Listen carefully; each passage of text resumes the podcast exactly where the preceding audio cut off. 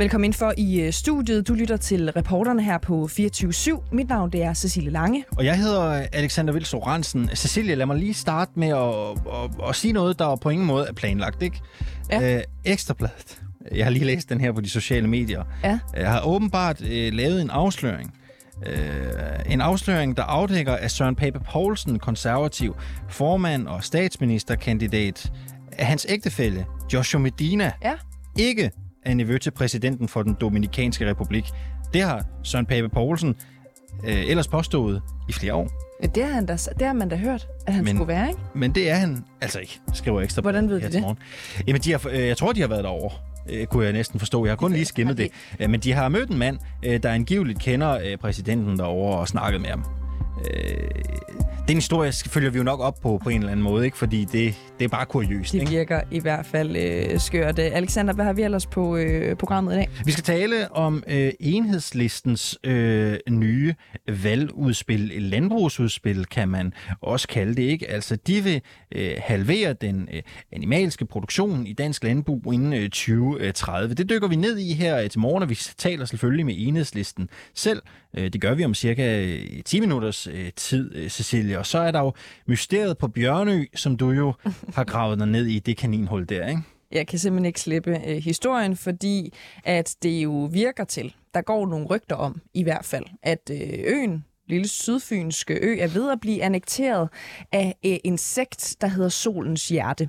Vi har simpelthen besluttet os for, at vi vil helt til bunds i den her sag. Er det rygter? Øh, har det noget øh, på sig? Eller hvad er egentlig op og ned i den sag? Velkommen ind for her hos reporterne.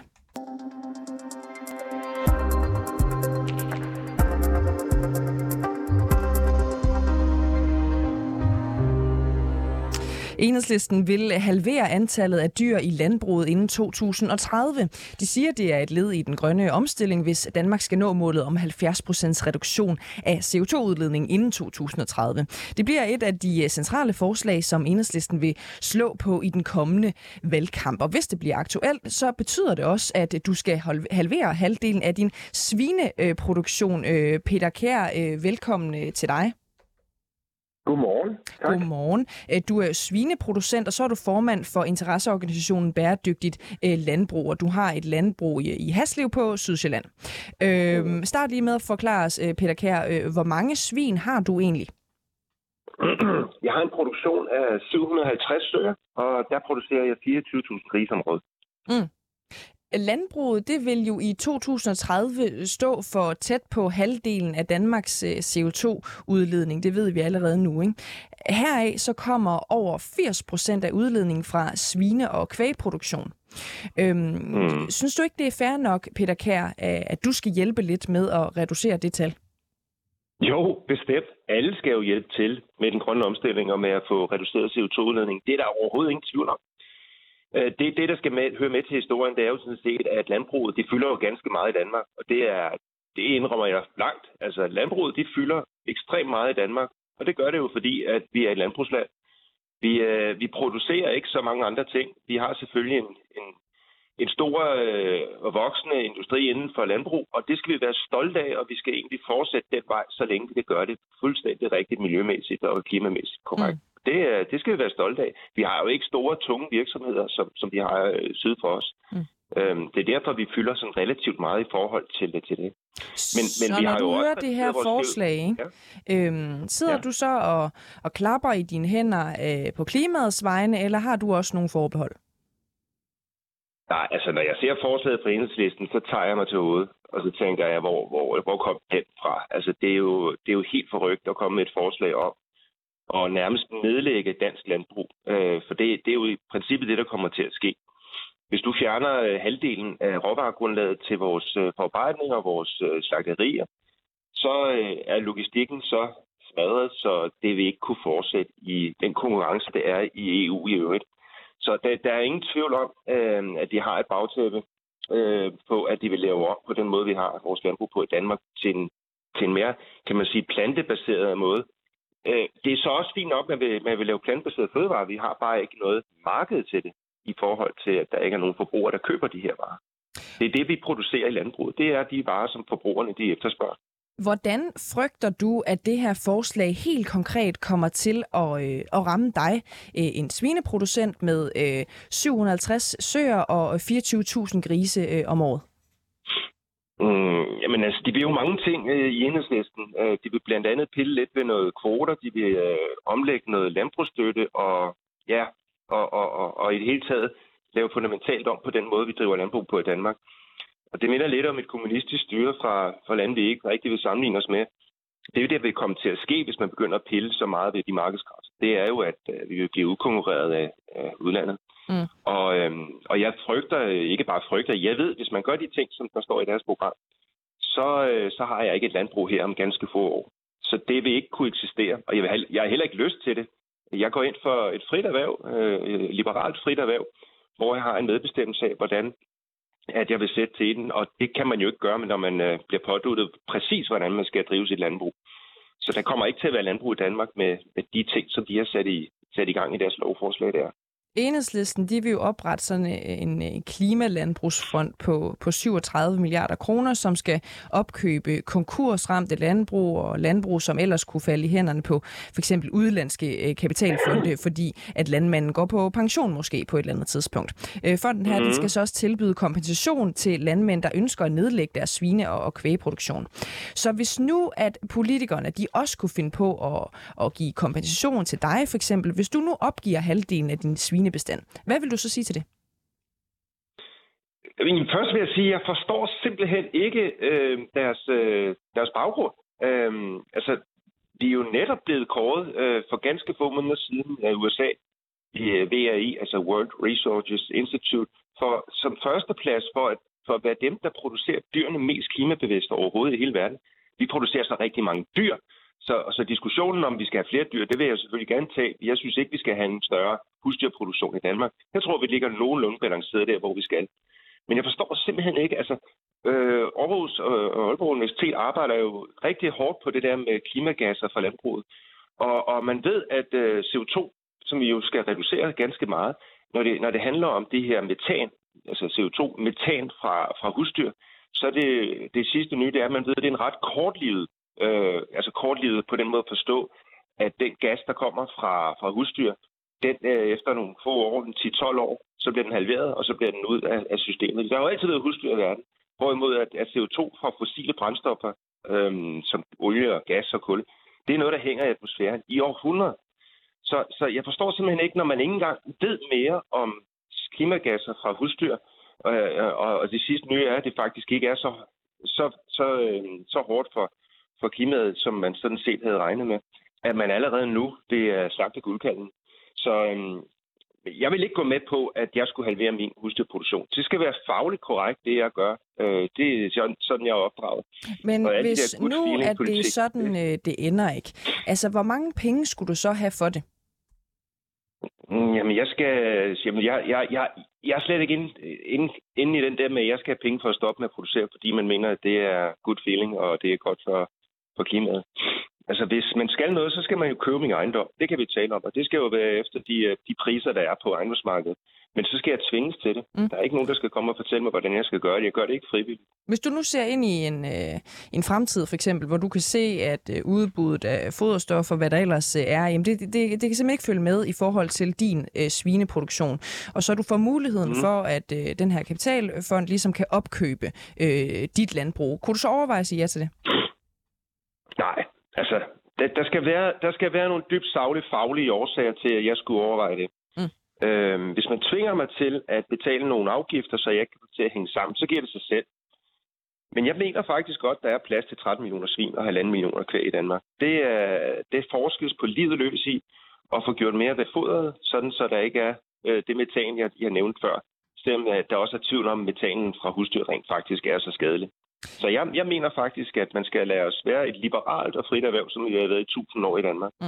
Enhedslisten de vil jo også afsøge mulighederne for at omlægge landbrugsstøtten, altså væk fra svine- og kvægproduktion, mm. og så over mod øh, planteproteiner, for eksempel omlægning af, af jorden, og så se på øh, muligheden for sådan et kvotesystem for, for svine- og, og kvægproduktion, som vi også lige var inde på tidligere. Øhm, kunne du overveje at udskifte halvdelen måske af din svineproduktion med øh, planteproteiner som ærter og bønner for eksempel? Det kunne jeg faktisk godt, men det ville jo være med baggrund i, at prisen på for eksempel ærter eller velplanter, eller hvad det nu vil være interessant for, for markedet at købe, at de var i en, i en, i en højde. Altså, de var simpelthen så høje, så det bedre kunne betale sig at producere det. Så vil jeg selvfølgelig producere det. Som jeg startede med at sige i interviewet, så producerer vi jo det, som forbrugerne efterspørger. Så jeg afsøger altid muligheden for, i markedet for at producere det, som forbrugerne efterspørger. Peter Kær, øh, tusind tak, fordi du var med her til morgen. Selv tak. Du er svineproducent og bestyrelsesformand i interesseorganisationen Bæredygtigt Landbrug. Rasmus Vestergaard Madsen, godmorgen. Du er folketingskandidat for enhedslisten. Du har faktisk også siddet i Folketinget som øh, stedfortræder for partiet, og så er du også selv økologisk landmand. Og du er med øh, her til morgen, fordi I i enhedslisten altså ønsker at halvere den øh, animalske produktion i dansk landbrug senest i 2030. Det skal hjælpe Danmark med at nå en 70 procents redaktion. Øhm, hvordan vil I helt konkret gøre det? Hvordan skal vi nå det? Jamen med det udspil, vi kom med på vores øh, sommergruppemøde, eller sommergruppemøde i går, jamen der foreslår vi jo en halvering af den animalske produktion i Danmark. Der er i dag 13 millioner svin og halvanden millioner kvæg. De skal senest i 2030 halveres til det halve. Og det foreslår vi sådan set at gøre ved at oprette en klimalandbrugsfond på 37 milliarder, som jo dels skal bruges til at opkøbe konkursramte landbrug, som der jo løbende er. Det skal bruges til at overtage ejendommen fra de, altså halvdelen af de danske landmænd kommer til at gå på pension de næste for, øh, fem år. Øh, og det vi ser ind i lige nu er, at en række udenlandske kapitalfonde, jamen de står sådan set på spring til at opkøbe den danske landbrugsjord den synes vi, vi skal holde på danske hænder i stedet for. Og så skal pengene fra fonden også gå til at kompensere landmænd, som gerne vil nedlægge deres animalske produktion øh, af enten kvæg eller svin, øh, og i stedet for producere, øh, jamen det kunne være ærter eller bønder, som jeg allerede har, øh, har snakket om. Og det vil give nogle rigtig store klimaeffekter, det vil give reelle CO2-reduktioner, øh, det vil have en rigtig stor øh, miljøeffekt, det vil give plads til, at vi kan udtage noget af den klimaskadelige lavbundsjord, plads til, at vi kan øh, hvad hedder det, plant skov, og det vil give plads til mere natur. Hvad nu, hvis nogle af de landmænd, som øh, skal på pension, ikke er interesseret i at sælge det videre. De vil måske gerne give det videre til familien, altså sætte det i arv i generationer, eller sælge til nogle andre. Altså hvis man nu ikke har lyst til at opgive det landbrug, hvad så? Det er sådan set ikke... Øh, min allerstørste frygt er, at den danske jord på kort tid bliver solgt til udenlandske kapitalfonde, og så har vi ikke et særligt stort øh, sådan, øh, sådan bevægelsesrum i forhold til, hvad der, skal, hvad der skal ske med den. Det er klart, der kommer til at være nogle af de ejendomme de næste, de næste fem år, som jo gerne skal generationsskiftes til, øh, til nogle børn, eller nogle nevøer, eller hvem det nu kan være. Og det er sådan set, det er sådan set okay. Det har jeg svært ved at se, se det, store, det store problem i. Men det er klart, altså retningen er, at vi har en alt for stor animalsk produktion i Danmark, som har en meget stor klimabelastning, og den kommer vi til at, at sænke, og det skal vi gøre alt, hvad vi kan politisk for, i langt højere grad at producere mere bæredygtig mad, mere plantebaseret mad. Øh, det skal vi bruge landbrugsstøtten til, og det skal vi også bruge den her klimafond til. Men hvad nu, hvis man i, øh, ikke i lige så høj grad, som I forventer, ønsker at sælge til staten? Altså, hvad, hvad så? Øh, hvis landmændene ikke ønsker at omlægge deres produktion, hvad gør vi så? Jeg tror faktisk, der er rigtig mange landmænd derude, som egentlig rigtig gerne vil have, at dansk landbrugsjord, den jord, de har gået og passet og plejet de sidste 30-50 år, at den ikke bare bliver solgt til en eller anden udenlandsk, amerikansk eller øh, ja, det, kinesisk det, det, for, det, forvent, det forventer du, men hvad nu, hvis ja. det ikke går sådan? Hvad så? Så, så har vi jo et problem. Hvad, hvad tænker enhedslisten så, vi gør? Man kan sige, at det her udspil, som vi kom med i går, handler i høj grad omkring øh, hvad hedder det, at vi skal have sænket CO2-udledningen og klimagasudledningen fra landbruget. Men altså, jeg synes også, det er et problem, at man sådan set bare kan bruge dansk landbrugsjord som et øh, kapitalobjekt. Så hvis vi kunne finde flertal i Folketinget, som ville forbyde, at kapitalfonde kunne opkøbe landbrugsjord i, i Danmark, så så jeg da gerne, at vi med det samme fik det forbudt. Det var jo sådan set noget, okay. den socialdemokratiske regering sammen med de borgerlige tilbage i 2014 fik, øh, fik åbnet op for. Så hvis øh, de danske landmænd simpelthen ikke vil sælge, og de hellere vil sælge til udlandet, så skal det simpelthen forbydes? Det så jeg gerne, ja. Yes, alright, super. Øh, Men hvis... altså jo gerne sælge det til en, en ung dansk landmand i stedet for, eller til fonden, så vi her kan finde ja. ud af, om jorden skal bruges til Hvad hvis de der unge danske landmænd, du gerne vil have, køber det, ikke er interesseret i at, øh, øh, hvad hedder det, droppe den animalske produktion? For som vi hørte vores landmand sige for et øjeblik siden, så er der jo ikke lige så stor købekraft i øh, den ikke-animalske produktion. Altså, skal man så tvinge folk til at omlægge deres landbrug? Skal det være et krav? Hvor, hvor langt er I villige til at gå? Altså, vi har en bunden opgave i at sikre, at vi når i mål med den grønne omstilling, hvis vi også skal kunne bo på kloden i fremtiden, og vi ikke, som vi jo allerede begyndende har set også den her sommer, at floder tørrer ud, at temperaturen stiger til helt voldsomme tal, og vejret bliver vildere. Altså, det er en, en bunden opgave, vi har, og det er klart, der er landbruget en helt central del af det. Og det er også derfor, vi i vores udspil i går siger, jamen, vi kommer til at skal bruge landbrugsstøtten langt mere aktivt til de ting, som faktisk er udfordringer i dag. Det vil sige, at vi kunne rigtig godt tænke os, at landbrugsstøtten ikke bare bliver brugt som en støtte til, at man dyrker en hektar hvede, men at det er en aktiv støtte til, hvis man gør noget ekstra for klimaet, man gør noget ekstra for naturen, eller det kunne også være, at man gør noget ekstra for den, det landdistrikt, man nu, nu Og det er, jo, det er jo interessant, du siger det der, ikke? Fordi du ser jo gerne, at, øh, at danske landmænd, de sælger deres landbrug videre til unge øh, landmænd, som har lyst til at, til at drive det på ny. Men lad os nu sige, at de ikke vil omlægge fra den animalske produktion. Du siger, du gerne vil have, at de sælger til næste generation. Men hvis de ikke vil omlægge, er enhedslisten så klar til at lave initiativer, der tvinger dem til det? Altså skal de tvinges til det? Nej, jeg har ikke nogen planer om øh, at tvinge landmænd til, at de skal sælge deres ejendom til, min, øh, til den landbrugsfond, som, eller klimalandbrugsfond, som vi foreslår. Men det er rigtigt, vi vil gerne sørge for, at det bliver en mulighed for, at landmændene faktisk kan sælge ejendommene til vores fond. Og vi vil gerne sørge for, at de støtteordninger, som i dag bliver brugt i høj grad til at understøtte en animalsk produktion, i langt højere grad understøtter, at vi får en plantebaseret produktion, øh, som klimaet kan holde til. Og jeg synes jo ærligt talt, at de danske landmænd faktisk også skulle gribe den kæmpe chance, der er, fordi det er jo ikke kun i Danmark, at vi kommer til at skal spise langt mere plantebaseret. Det er sådan set i hele verden.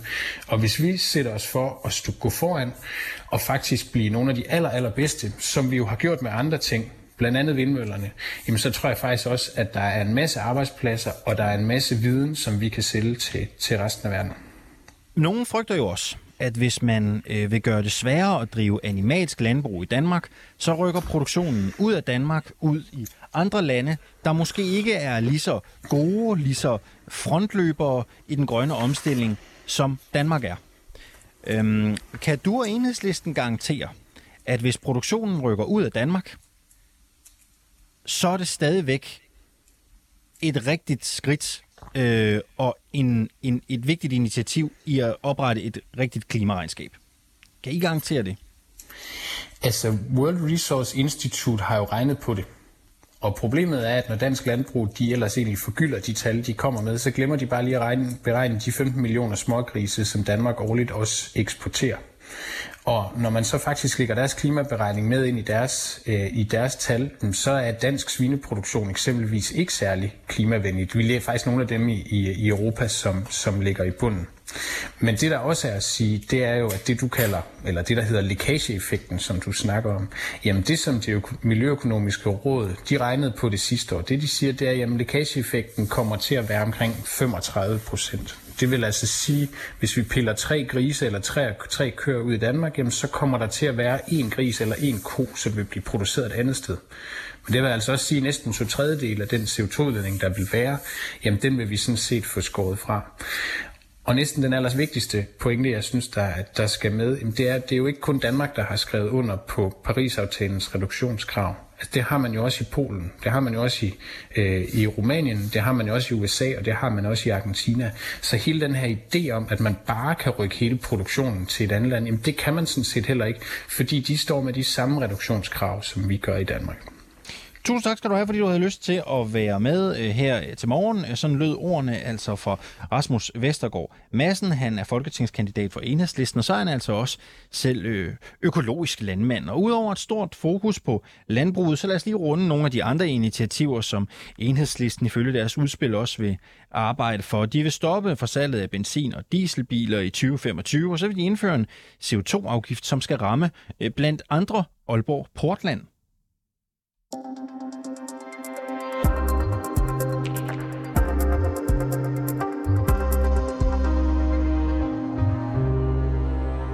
Hvad er det, der foregår på den øh, sydfynske ø Bjørnø? Det har vi besluttet os for at finde ud af her på reporterne.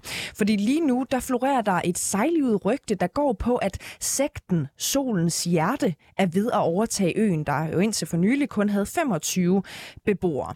Det er sket efter, at den unge udefra kommende rigmand, ham der hedder Thomas Momsen, han har opkøbt flere ejendomme og en del af landbruget på den lille ø. Angiveligt for at starte et økologisk landbrug med sine venner.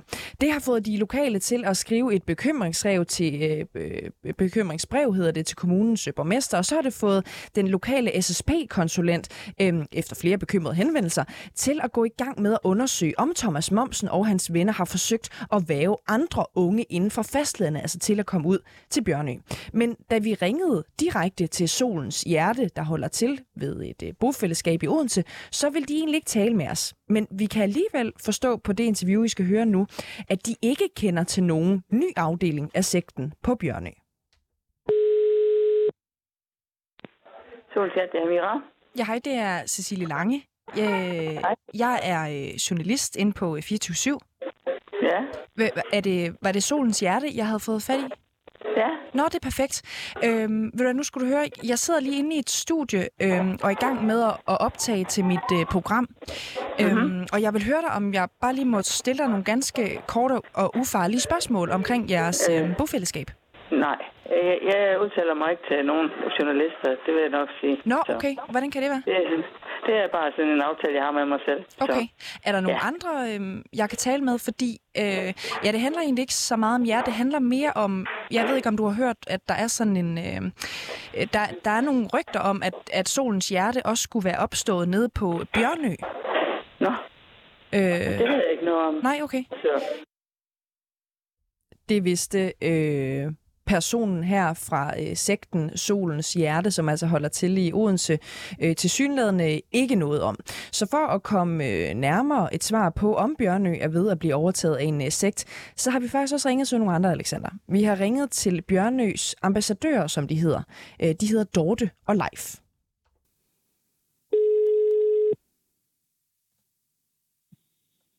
Det er dig. Ja, hej Leif, det er Cecilie Lange. Jeg er journalist og radiovært inden for 24 Ja. Øh, jeg fandt lige dit nummer, Leif, inde på den der kontakt os øh, side øh, omkring Bjørnø og sådan noget, fordi jeg kan se, at du er ø-ambassadør der.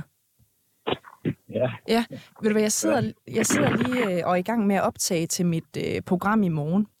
Øhm, og jeg vil høre dig, om jeg må stille dig nogle spørgsmål, øh, hvad hedder det, i forhold til nogle af de der rygter, som er øhm, i forhold til tilflytterne, øhm, dem der, som, som har købt, opkøbt meget af, af Bjørnø?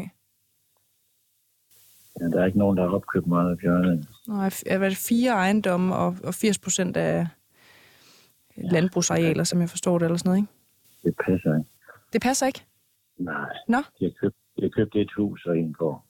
Nå, okay. Jamen, Men så er det ikke så slemt. Alt, ja. Øh, der, har været, der har været voldsomt meget rygter og ting og sager, der kører rundt. Så det, vi har organiseret her over for øen af, det er, at når der er nogle henvendelser omkring det, så, noget, så er det igennem vores beboerforening, fordi mm. det er bare fuldstændig kørt ud i en, en ubehagelig og, og ikke sandhedsverden. Og, ja. Så. Nå. Altså, er, er det fordi, du, du mener, at der er ligesom ikke noget hold i det? det der, altså, jeg ved, du har garanteret også hørt de rygter, at at det der med, at det nærmest skulle være en sekt. Jeg, bruger over, så jeg ved, hvad de har købt. Så det er meget fint.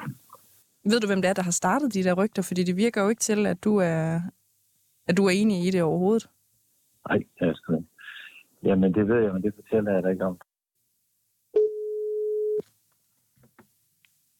Det er Dorte. Ja, hej Dorte, det er Cecilie Lange. Øh, jeg er journalist inde på 24 øh, /7. Nå, hvad ja. hedder det, Dorte? Jeg sidder og er i gang med at optage til, med, hvad hedder det, til mit program øh, i morgen. Øhm, fordi vi er altså ret interesseret i, hvad i alverden det er for noget øh, rygtedannelse, som øh, mm. foregår ude øh, på Bjørnø nu, i forhold til de der nye tilflyttere. Ja, ved du vi har lagt det ned. I har lagt det ned? Ja, det har vi. Vi ja. har vi er, ja, vi har kommet overens med, hvad der er sket, og så, så, så har vi lagt den ned. Mm.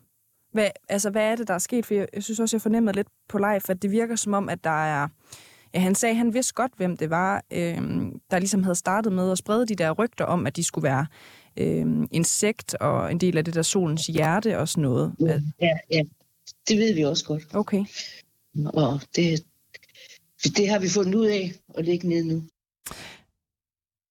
Ja, og her slutter vi faktisk øh, interviewet, fordi øh, Dorte, altså Ø-ambassadøren her, som jeg talte med, hun ønskede faktisk ikke at udtale sig øh, til bånd, så vi kom jo ikke svaret særlig meget øh, nærmere. Til gengæld så har vi sendt vores reporter Rassan El Kip til øen for at spørge beboerne ind til de her øh, rygter. Og øh, ved et lykketræf, ja, så fik hun faktisk fat i Dorte derovre. Jeg hedder Dorte Anderskov, og jeg har boet på øen siden 1972, og så har jeg været væk nogle år, så er jeg kommet tilbage igen. Og jeg er formand for beboerforeningen. Og du har jo øh, været så venlig at invitere mig ind her i din, øh, i din store have. Hvordan vil du beskrive det her sted, hvis du, øh, hvis du selv skulle beskrive det? En ø, der som oftest er meget fred og ro på, og en dejlig natur, som man kan nyde. Der sker ikke så meget jo, men så har vi jo en dejlig færgefart, vi kan komme ind til byen. Og når man er sådan et lille sted som her, så er det jo også, at man er nødt til at have et fællesskab, der fungerer og forpligter. Ikke?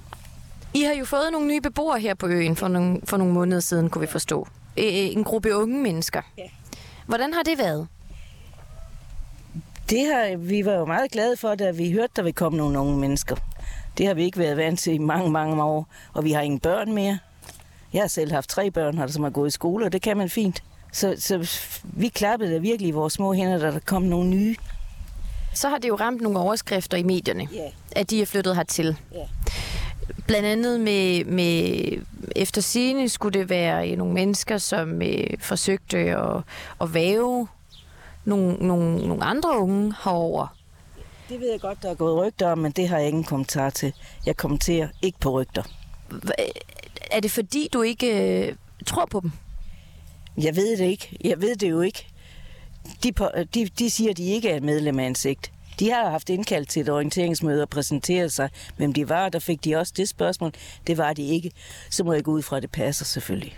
Så I har, I har holdt øh, møde her på øen, altså med alle beboere simpelthen? Ja. De unge mennesker øh, indkaldt til et møde på grund af alle de her rygter, og vi gerne introducere sig selv og fortælle, hvem de var og hvad de gerne ville. Så det gjorde de, og der blev de selvfølgelig også spurgt ind til det, det med, med sekt. Og det sagde de, det var det ikke.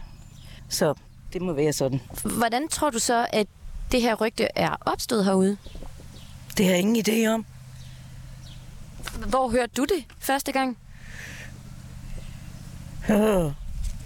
Ja, det var vel nogle bjørnebord, der har hørt det i Forborg. Jeg, jeg ved det faktisk ikke rigtigt.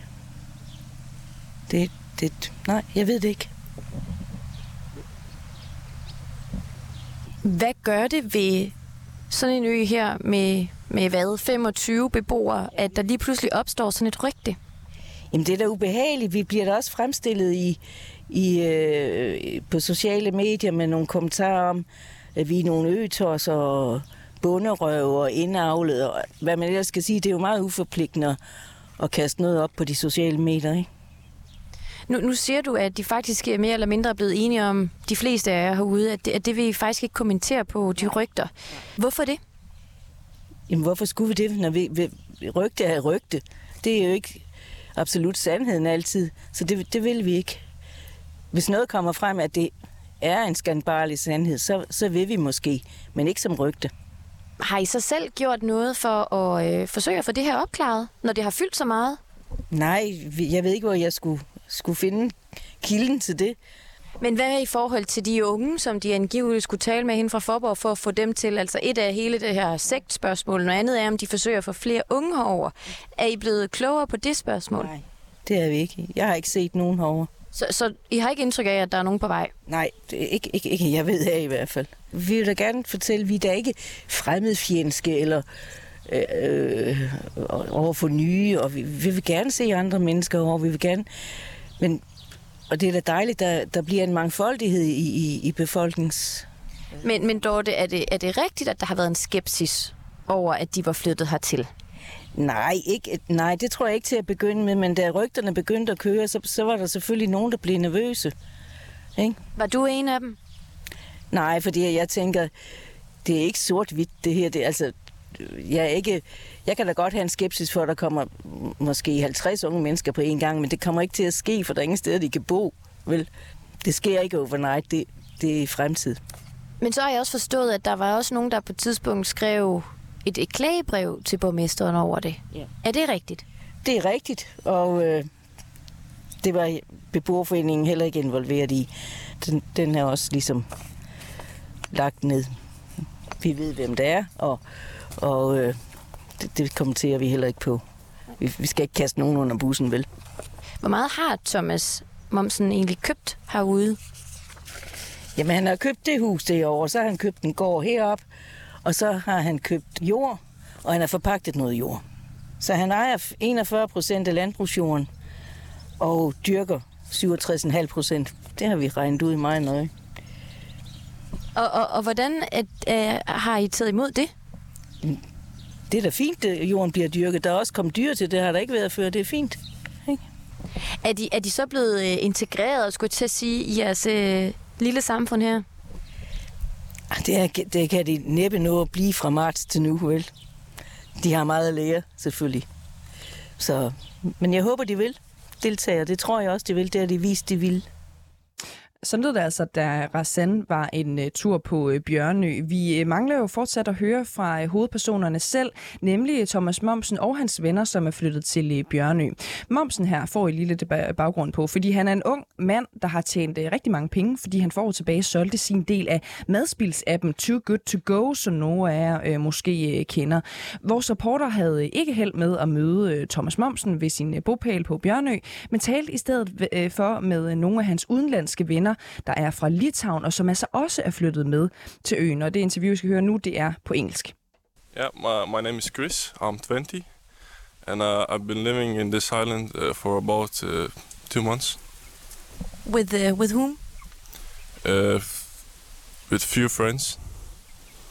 Is uh, Thomas uh, Momsen one of them? Uh, no, I don't live with him. But but you one of his friends? Uh, yeah, Thomas is my friend. So did you move to this place together all together? Uh, no, uh, I I moved a bit uh, later than uh, Thomas and others. Are your friends also from abroad? Some of them How were you introduced to this place? uh, to the island. Uh, well, I knew, knew uh, some friends who who came here before, and I just came to visit them. Yeah, And uh, why did you decide to move to this place? uh, to join uh, and help uh, doing the thing. So you're a farmer now. Yeah, I'm I'm helping with the project.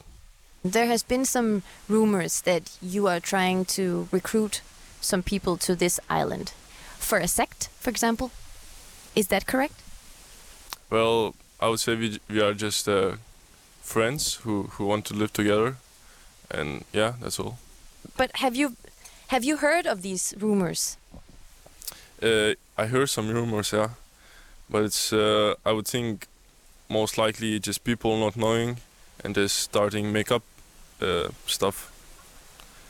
Yeah, H- how did it start? I mean, I don't know. I didn't make up the rumors, so personally, I don't really care. I, I kind of ignore those things. I, I'm not very involved either, so I'm just doing my my thing. yeah. do you have connections to other young people who are um, about to, to move to this place? Um, no, not now.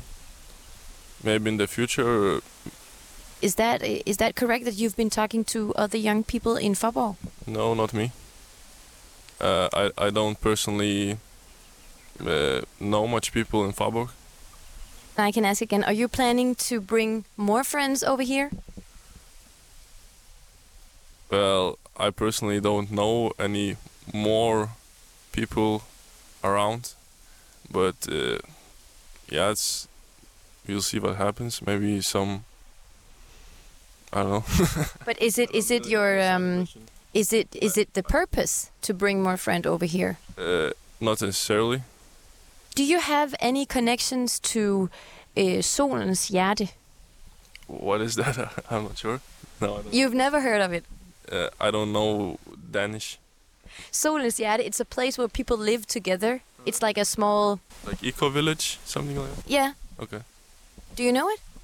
Yeah, I'm not sure. a eco, eco village. Yeah, you can say it's an eco village. Uh, the Danish word, no. Okay. Ja, sådan lød det, da vores reporter Rassan Elne Kip øh, talte med øh, Chris, som altså er en af Thomas Momsens øh, ja, venner.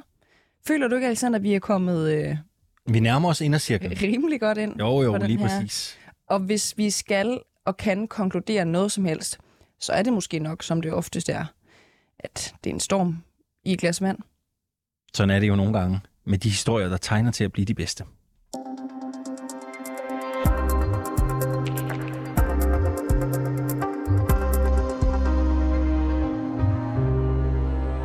Som Spies er kommet i vælten efter DR har lanceret en øh, ny dokumentarserie, der blandt andet fortæller om Spises såkaldte morgenbolledamer og deres historier. Øh, fortællingerne er jo som sådan ikke nye, man har jo kendt til de her morgenbolledamer i mange år, men detaljerne er derimod nye. Og i tidens klare lys, ja, så er det store spørgsmål jo, hvorfor de voksne omkring de unge piger og Simon Spis ikke gjorde noget. Hvorfor var der ikke nogen, der greb ind? Øh, vores kollega Isa Samuelsen har talt med Susie Scheik, der som 22-årig arbejdede fire måneder som personlig assistent for Simon Spis. Og hun fortæller, hvordan livet omkring Spis i slutningen af 70'erne var. Jeg refererede fra møder, jeg indkaldte til møder, jeg var med i bestyrelsesmøder, jeg holdt protokol. Jeg havde altid sindssygt mange penge på mig. Dengang var det jo cash. Jeg var den, der betalte for alt, når vi var ude, når vi var i forretninger, når vi rejser. Så var mig, der var ude og arrangere. Det var sådan en, en, en meget blandet, men professionel stilling. Mm. Hvornår opdager du, at der er noget med Simon og de her unge piger, som måske ikke er helt som forventet, eller helt som det skal være? Jamen, jeg tror, jeg opfatter det i løbet af de første to-tre dage. Fordi de første to-tre dage af min ansættelse, øh, som jo i øvrigt indebar, at jeg var, uanset hvor Simon var, om han boede øh, på Magur, så havde jeg et værelse der, eller om det var i Rungsted, så havde jeg min egen fløj der, eller hvis vi var ude at rejse. Men der opdager jeg jo, at de her papirer, som jeg har sådan løseligt mødt til frokoster, som lige sådan har været inde over til en stor middag på Makur, hvor vi havde øh, prominente gæster, der opdager jeg, at to af de piger, som er der, jamen de er også i Rungsted, da jeg kommer derop. Jeg havde sådan en forestilling om, at jeg boede i Rungsted, og nu skulle jeg nok få styr på Simon Spies personen. Jeg havde tænkt mig ligesom at, at frelse ham, for han virkede som sådan en ensom mand, der bare havde det der mærkelige liv, mærkelige forestilling, jeg havde. Ikke? Og der var de jo. Og, og de er der jo hele tiden, og de bor der, og de har deres værelser. Og øh, en af mine store opgaver, eller første opgaver hver dag, det var at præsentere Simon for, for sådan en dagbog, dagsorden, der var hver dag, hvornår der var business, hvornår der var frokost, og hvornår der var, ja, you name it. Men så var der pauser. Lige pludselig kunne der være sådan en 9, 15 til 10, med sådan stor blokket ud, og igen efter frokost, og igen om eftermiddagen, og så fra klokken 19.20 stykker. Og det gik jo op for mig. Øh, og jeg kan ikke huske, om det var pigerne, der fortalte mig, eller om det simpelthen var Simon, der sagde, at her skal jeg bare have den og den ind. De var der simpelthen på at ligge inde mellem hans ben, eller han imellem deres, eller hvad de nu gjorde. Kan du huske, altså da det går op for dig, hvad, hvad du tænker om det? Jeg tænker selvfølgelig, at jeg synes, de er vældig unge, og jeg kender dem i starten ikke så godt, fordi de er private og holder så meget for sig selv. Og jeg blev, og det gjorde alle, der arbejdede på Simons professionelle hold, specielt i førerbunkeren, som vi kaldte det dem, der var helt tæt på ledelsen og i ledergruppen. Vi arbejdede non-stop. Der var altid arbejdsopgaver. Jeg var kørt meget hårdt, og jeg tror også, jeg var meget indstillet på at præstere og gøre noget godt. I dag der bliver der jo talt rigtig meget om, øh, det var en anden tid, men selv i 70'erne var det jo altså næppe almindeligt, at en mand i 50'erne betalte så unge kvinder for at have sex. Hvilken form for magt var det, der var rundt om Simon siden, at der ikke var nogen i, i omgangskredsen, altså i ledelsen, der reagerede, ja. i hvert fald ikke tydeligt nok?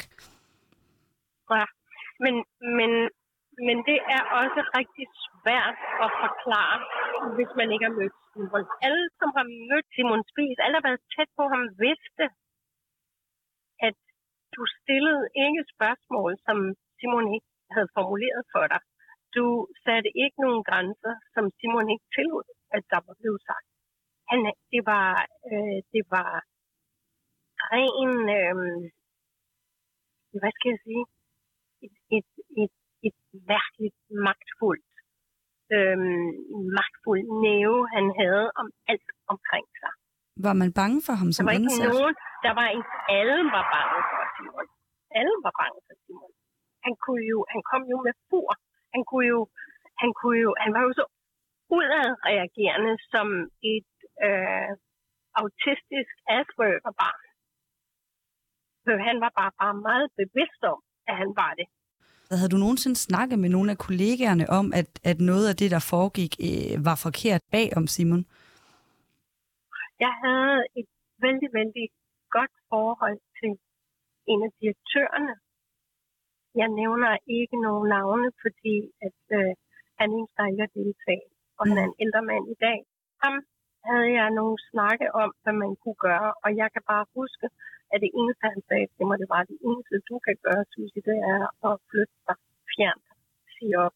Altså, Simons ører, og hvordan, om han havde spioner eller hvad, men man opfattede det i hvert fald nærmest som om, at man kunne ikke tale øh, om Simon. Der var ingen, der gjorde det. Der var ingen, der tog Jeg husker tiden som hæsblæsende, altid for travlt til noget, sove fem timer i døgnet, øh, altid være den sidste, der var oppe for at klire næste dags møder, og at lederne stod, hvor de skulle på tennisbanen. Altså, så skal man jo heller ikke glemme, at jeg var jo selv meget, meget ung, øh, 22 år, øh, i en, en sårbar tid for mig selv. Det var derfor, jeg havde søgt det her job, for ligesom at have så travlt som overhovedet muligt, så jeg stort set ikke selv kunne tænke en tanke, min kæreste havde begået selvmord. Min forlovede var det rent faktisk, hed det så. Så du var i virkeligheden men, et sårbart men sted der er jo ingen, øh, ind? Ja, det var der, men der var aldrig nogen undskyldning. Man kunne enten være der, eller kunne man sige op. Jeg havde ikke noget forhold til de andre i førerbunkeren, fordi at jeg var så tæt på Simon, at jeg altid bevægede mig rundt med ham. Jeg var ligesom ikke i sekretariatet. Jeg var ikke en del af, af de andre fra øh, en, de andre kontorer. Da du selv øh, får sagt op og, og får det lidt på afstand, så vil du gerne prøve at, at hjælpe øh, nogle af de her piger væk. Altså, er det dårlig samvittighed over at være smuttet, eller, eller nej, er det, hvad nej, er det, der gør, nej, at, at, at, man, at du prøvede nej, at få dem det videre? er bare jamen, simpelthen at øh, erkende, at illusionen om, at man kunne gøre noget som helst ved Simon Spies, at man kunne nå ham på nogen måde og ændre hans øh, idé om, hvad øh, et ordentligt menneskeliv er, øh, den, den var fuldstændig bræst.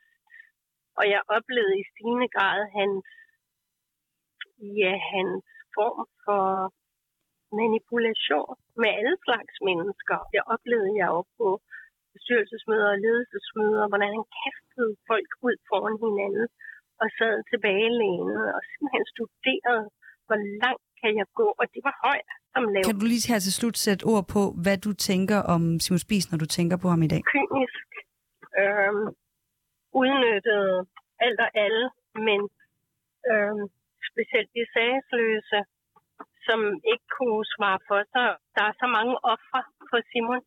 Du kan sige, jeg er jo ikke en af dem, men jeg prøver at tale deres sag. Jeg prøver på at få alle, der har lidt overlast til at glemme øh, skamfølelsen, skyldfølelsen, fordi der var kun en, der havde ansvaret og skyld, og det var Simon Spies. Ja, så nød det fra Susie Scheik, der sagde op efter at have spist på en forretningsrejse, inviterede hende ind i sit soveværelse. Senere blev hun journalist og skrev i slutningen af 80'erne flere artikler om bagsiden af medaljen ved at arbejde hos Simon Spies. Tidligere i år der udgav hun også podcast-serien Simon Spies privatsekretær om sine oplevelser.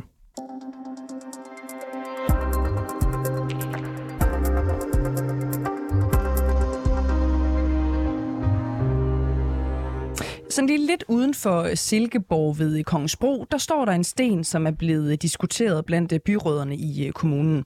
Ja, i virkeligheden af mange danskere her i løbet af den seneste periode. Sten den er placeret i en mindelund opført af fonden øh, Fællesskabets Mindelund af 1969. Den mindes de faldende danskere, der kæmpede på tysk side under 2. verdenskrig, altså Nazi-Tyskland. Og nu skal den fjernes, det mener du, Johanne Brødskov. Godmorgen.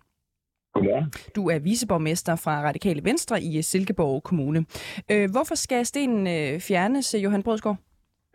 Jamen, den her debat, den kan hurtigt komme til at handle om, at man skal fjerne historien. Og det ønsker jeg på ingen måde. Nu skal jeg bare lige sige, at jeg kan høre mig selv i et ekko hos jer. Det lyder ubehageligt. Er det noget, du kan abstrahere fra øh, på nogen måde, eller hvad tænker du selv? Ja, vi prøver. Øh, fordi vi øh, bor i en kommune, der har rigtig mange ting, der, der minder os om 2. verdenskrig.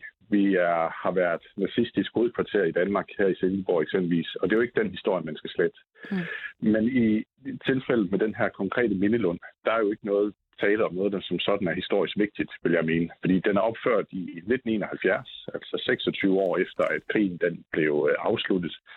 Og den er sat der for, at man skal mindes og hylde dem, der har kæmpet på nazisternes side. Og det synes jeg er en skam, at vi ligger jord til her i Silkeborg Kommune. Mm. Men hvorfor er det ikke øh, vigtigt, at man mindes, at den danske øh, stat og vores politikere, de tillod, at frivillig hjælp Nazi-Tyskland, altså som stod for øh, etnisk udrenselse og som øh, placerede øh, jøder i fangelejre? Man skal huske det, og det tænker jeg både, der undervises i i vores skoler, og det kan man også høre en masse om på vores museer. Men en decideret mindelund, der har til formål at samle folk, der ønsker at hylde og mindes nazister, det synes jeg ikke hører hjem. Mm. Inden vi lige bevæger os måske lidt mere ned i det der med, hvad vi skal mindes og hvad vi ikke skal mindes og hvorfor, øh, så lad os lige prøve at få styr på, hvor, hvor skal stenen hen nu, hvis det står til dig? Jamen, der er selvfølgelig sådan helt praktiske udfordringer omkring det. Der, der er tale om privat grund, som der er offentlig tilgang til, og det har jeg selvfølgelig respekt for, at der er. Men nu er der startet en debat om det, og min holdning er, at jeg synes ikke, at vi skal have en mindelund. Så kan man diskutere, om den skulle fjernes helt, om den potentielt skulle øh, på museum eksempelvis prøv lige at blive lidt mere konkret på det, øh, fordi at når man går ud og siger, at vi skal fjerne en, en stor øh, sten øh, efter øh, meget øh, debat, så går ud fra, at der også er en eller anden plan for, hvordan den sten den skal fjernes, om den skal sprænges til grus, om den skal afhentes af et museum, eller hvad der skal ske. Nej, det tænker jeg, det er op til en politisk drøftelse. Det er ikke så magtpålæggende for mig. Jeg synes, der kunne være gode argumenter for, at hvis der var et museum, der viste interesse for den, at øh, de så kunne få den ind i deres samling. Det jeg oponerer mod, det er jo bare, at vi har det her som værende en, en mindelund med offentlig tilgang, hvor det er, at man skal mindes nazismen. Mm. Øh, Stenen og Mindelunden her har jo været debatteret siden det blev opført i, øh, i 1971 og blussede så op igen her hen over sommeren. Og i den forbindelse, der talte vi også med øh, din byrådskollega i Silkeborg. Det er ham, der hedder Lars Hansen fra SF. Og han synes altså, at stenen den skal blive der. Han mener nemlig ikke, at de øh, mænd, der øh, mindes øh, på den her sten, kan holdes ansvarlige for det, der skete. Det er en mindesten for 4.000 unge mænd, som igennem deres øh, død for Frikorps Danmark, øh, øh, fulgte den linje, som den danske regering lagde ud med i starten af 40'erne. Man skal hele tiden kigge på, hvad, hvad er det for en nutid, vi lever i? Og så skal vi, som dem, der kommer efter, lære af vores historie. Ja, så lad os lige prøve at gå tilbage til udgangspunktet for det her øh, interview. Altså, det er mere, hvordan vi egentlig skal lære af vores historie, hvis øh, vi gemmer alle de dele af den, som vi ikke kan lide, hvis vi gemmer dem væk, eller skipper dem væk øh, på museum, eller hvad det nu øh, skulle være? Nej, men altså, det kommer jo relativt hurtigt til at lyde som om, at man bare skal glemme historien og fjerne alting. I Danmark alene, der har vi utrolig mange ting, der minder os om, at der har været en anden verdenskrig. I det her konkrete tilfælde snakker jeg om, at vi skal fjerne en mindelund. Som sagt, i Silkeborg Kommune, der har vi adskillige bunker eksempelvis. Det har vi også på vores vestkyst. Hvor, Rundt om i Europa, der er øh, koncentrationslejre, der minder os om noget, vi aldrig må gå tilbage til. Mm. Hvor har vi et eller andet, der minder os om danskernes øh, frivillige indblanden i øh, nazityskernes øh, fremfærd? Hvor har vi det henne øh, i Danmark? Kan du ikke prøve at give nogle eksempler på det? Det kan ikke lige give på red hånd. Jeg tænker, at vi har mange museer, der beskæftiger sig med 2. verdenskrig. Men det man jo kan det er bare, om du kan nævne nogen, fordi jeg kender faktisk ikke rigtigt til nogen nemlig. Nej, en point med det her, det er, at hvis man ønsker at bibeholde stedet, så tænker jeg eksempelvis, at man kan gøre det med større uddannelsesformål, end det, der er derude i dag. Noget, der forklarer helt konkret, mm. hvordan danskere har engageret sig på tysk side. Mm.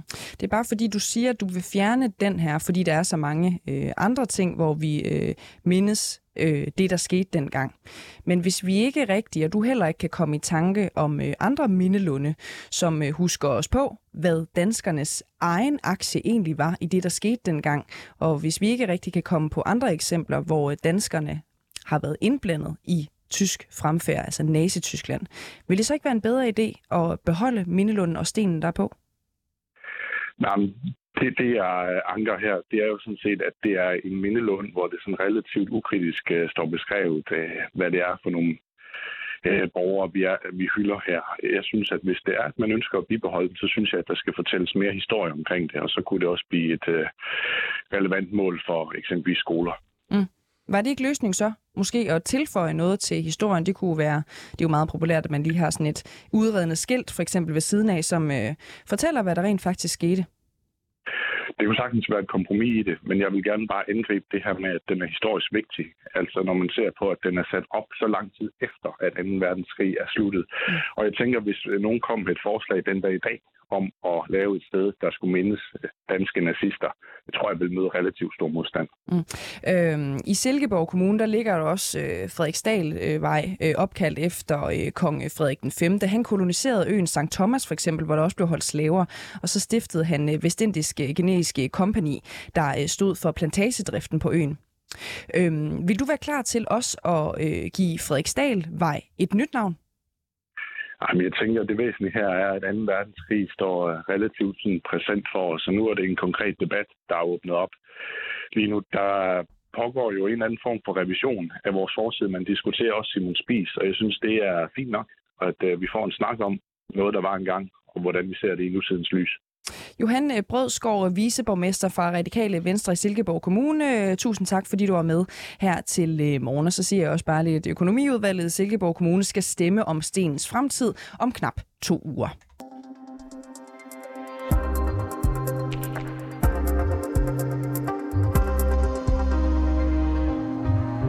Tjælhuset. Hvad? Tjælhuset. Ja, ja. Inde i Nyropsgade ja, ja. Og Kampmandsgade. Ja. Det var jo Gestapo-hovedkvarter under 2. verdenskrig. Ja. Det står vel også. Det står jo stadigvæk også. Mathias Møller Damborg Sørensen har produceret dagens udgave af rapporterne. Vi høres ved igen i morgen.